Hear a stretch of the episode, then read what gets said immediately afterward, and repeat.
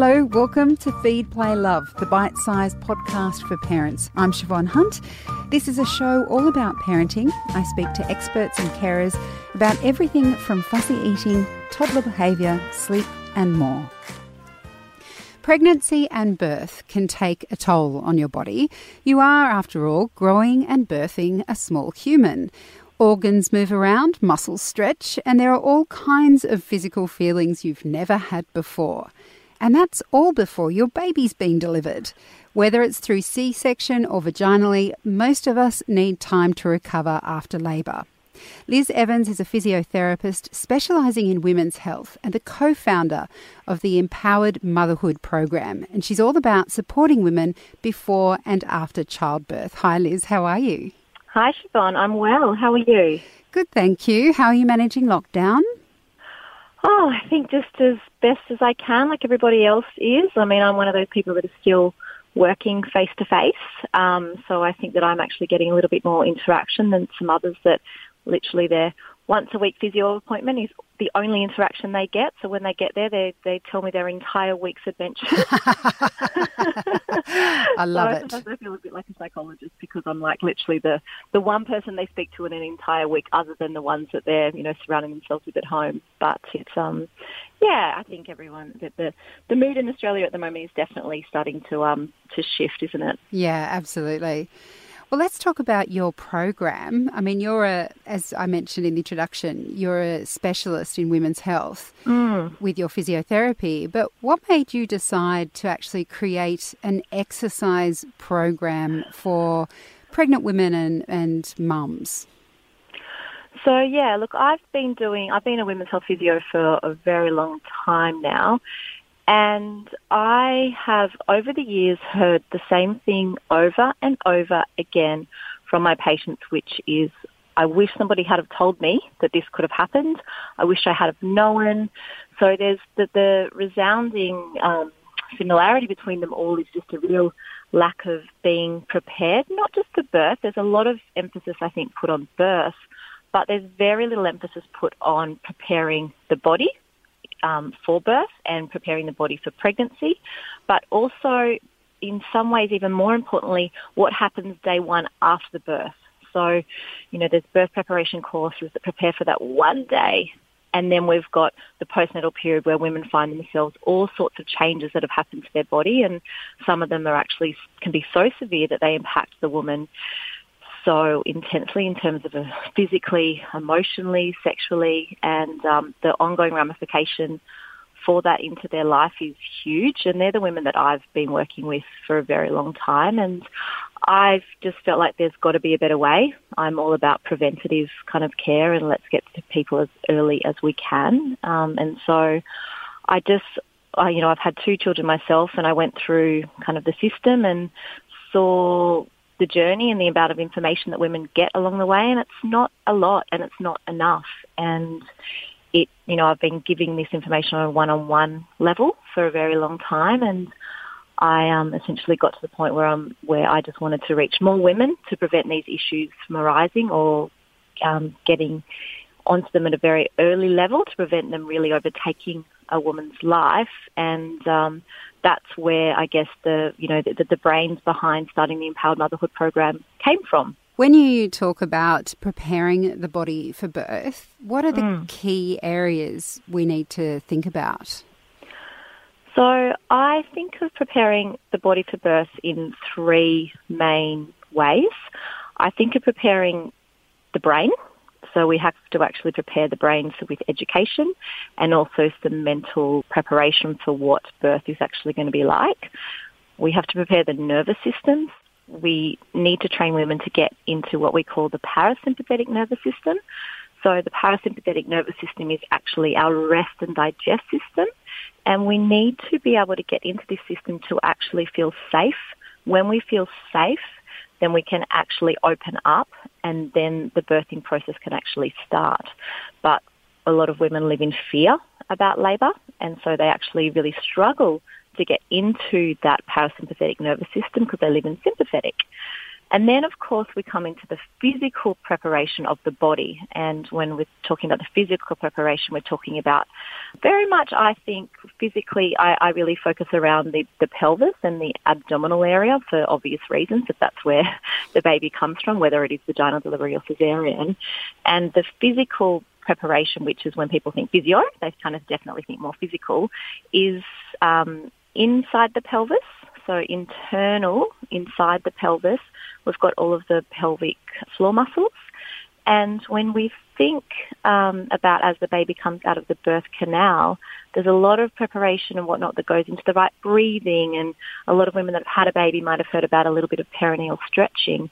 But before the baby even hits the perineum, it has to come through the actual pelvic floor. So what we call the hiatus of the pelvic floor.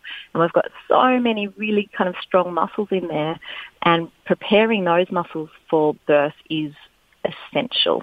It is like deciding at, to go and, you know, run a marathon or do a three hour, you know, workout with never having done any stretching or preparation beforehand.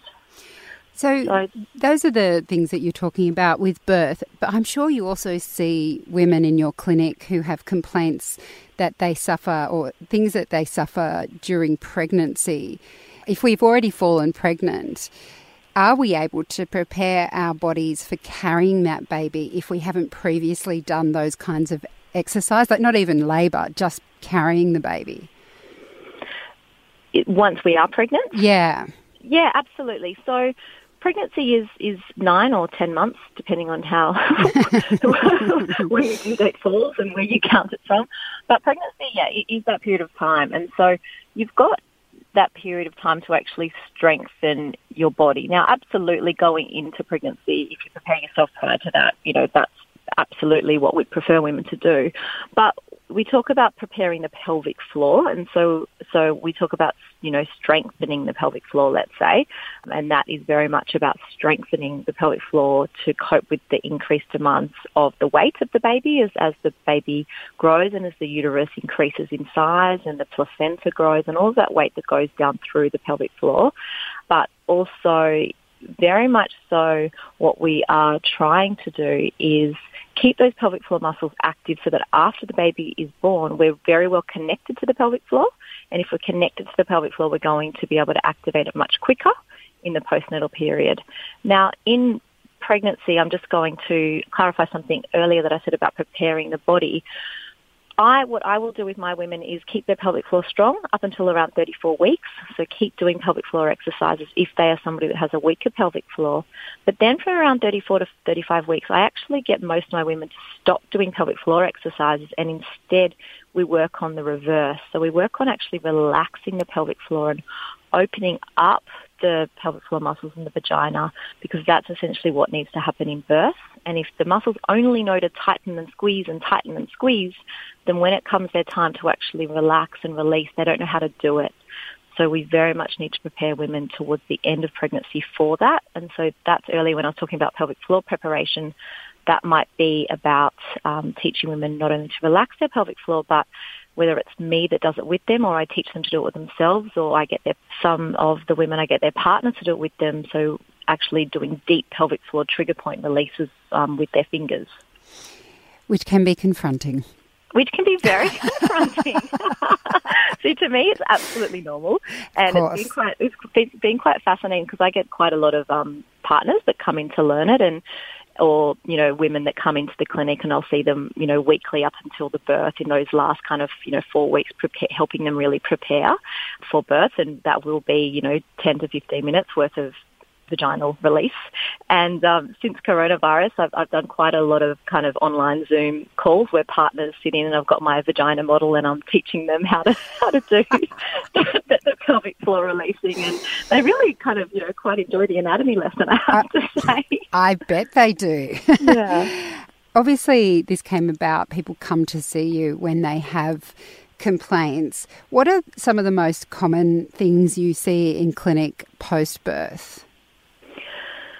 So post birth, it depends on where people come in. So post, we've got all different types of women. So we've got what, some women that come in, and it's so wonderful to see because the women's health physios around the country have done a great job at, at educating everyone about having a postnatal check. And so we get a lot of women that just come in saying, "I'm just here for my postnatal check," and literally my heart stings because that is my time to get to a woman and assess her in these early days and try and prevent anything, you know, really educate her and then prevent issues arising that, you know, may have had some really early warning signs. But the women that are coming and presenting with problems, they might be coming and saying that they're feeling a heaviness uh, or a bulge or like a little bit of a golf ball kind of feeling in the vagina after a walk or, you know, they might have attempted doing some online high intensity workouts that they've, they've been doing and then they feel some heaviness in the vagina.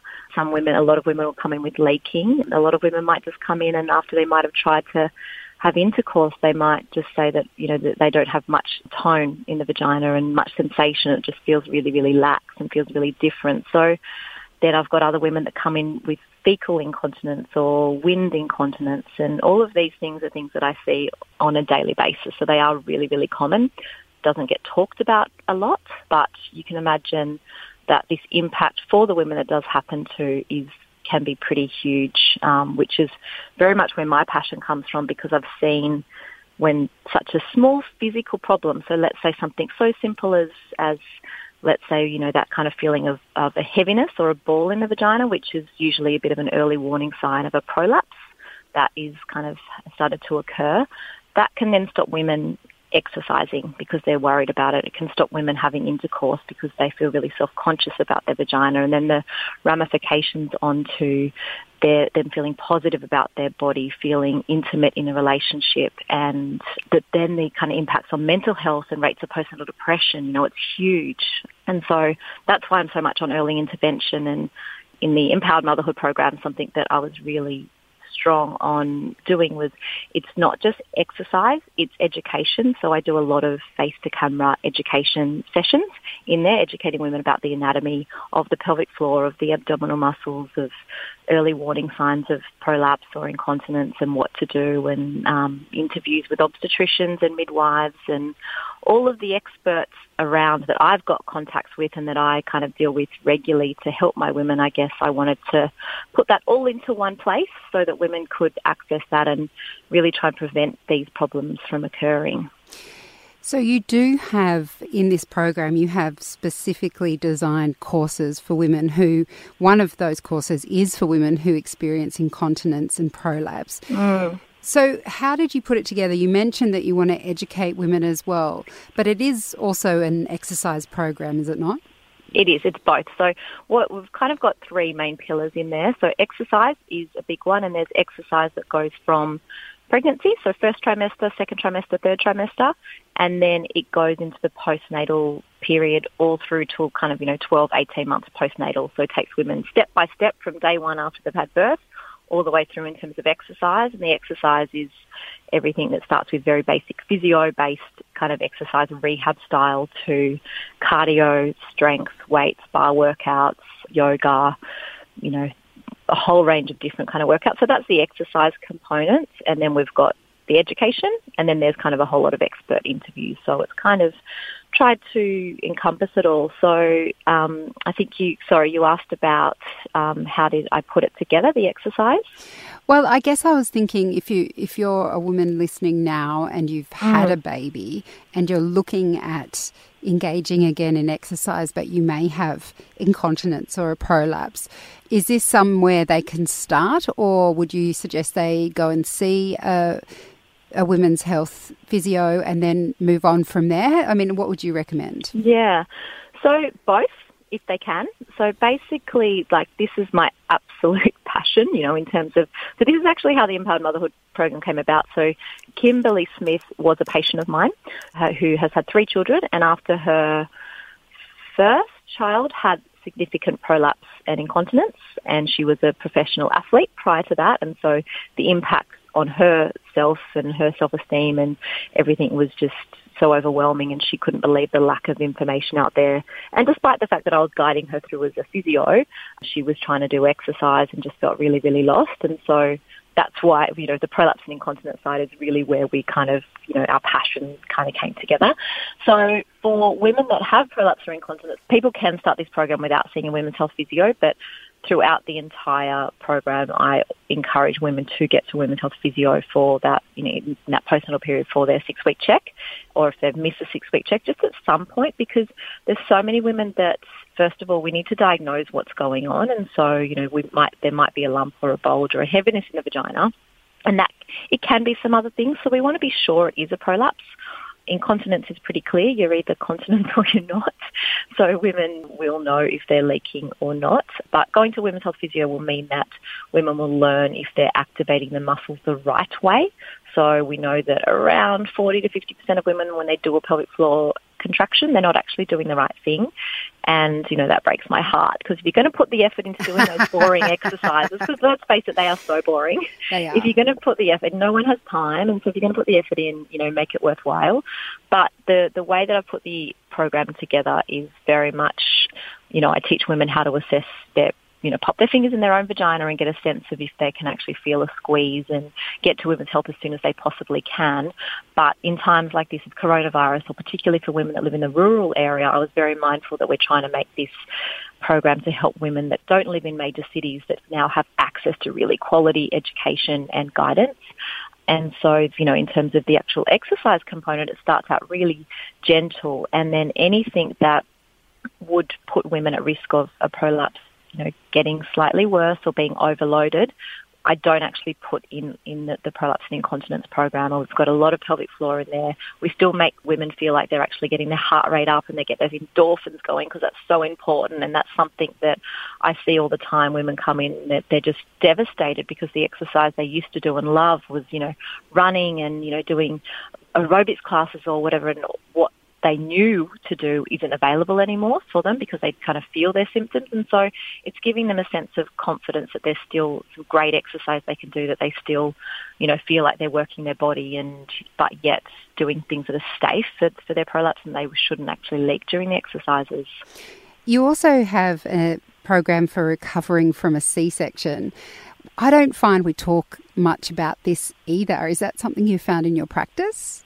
Oh, absolutely. It's um. So I'm pretty open in letting people know that I've had a I've had a delivery of each. I've had a vaginal delivery and a cesarean, and they couldn't be more different. It's like having you know having foot surgery and shoulder surgery. They mm. are so different in the actual kind of obviously the method and then also the recovery. If you have foot surgery, you'd be on crutches and wouldn't be able to weight bear and do things like that. And if you had shoulder surgery, you'd have your arm in a sling and you'd be on completely different protocols as to how to best recover and heal and everything. And it's exactly the same for vaginal delivery and cesarean, but yet it all just gets chucked in the same bucket of some postnatal recovery if you have a chance to recover, or if not, let's just off you go and live life and you know, not even think about the fact that you had abdominal surgery. So I was super passionate about creating a CSER program because to my knowledge, I haven't actually come across one that's online and that really specifies it out. But yet, those of us that work in clinical practice know that when we're working with someone that has had a CSER versus a vaginal delivery, we're doing very different things with them, particularly for that first three to four months. I can imagine. I mean, it mm. sounds like something that needs very specific care. Mm. Um, well, Liz, it's fascinating, and um, I think I'm going to go online and check it out a bit more. But thank you so much for talking to us today. Not a problem, Siobhan. Thank you for taking the time to kind of find out because the more women that kind of can understand, you know, not just about the Empowered Motherhood program, of course, but just about all of these issues, the more women will talk. And, you know, it's all about educating women and women are wonderful talkers and so that's how word spreads and so that's um, that's really helpful that you've taken the time to help us out as well. No problem. Thanks Liz. Thanks Siobhan. Bye. Bye bye. That's Liz Evans. She's a co founder of the Empowered Motherhood Program. There'll be links to their website in the notes of this episode. Feed, Play, Love is a babyology podcast produced and presented by me, Siobhan Hunt. I'd love to hear from you, so if you'd like to get in touch, email me at feedplaylove at theparentbrand.com.au. See you next time.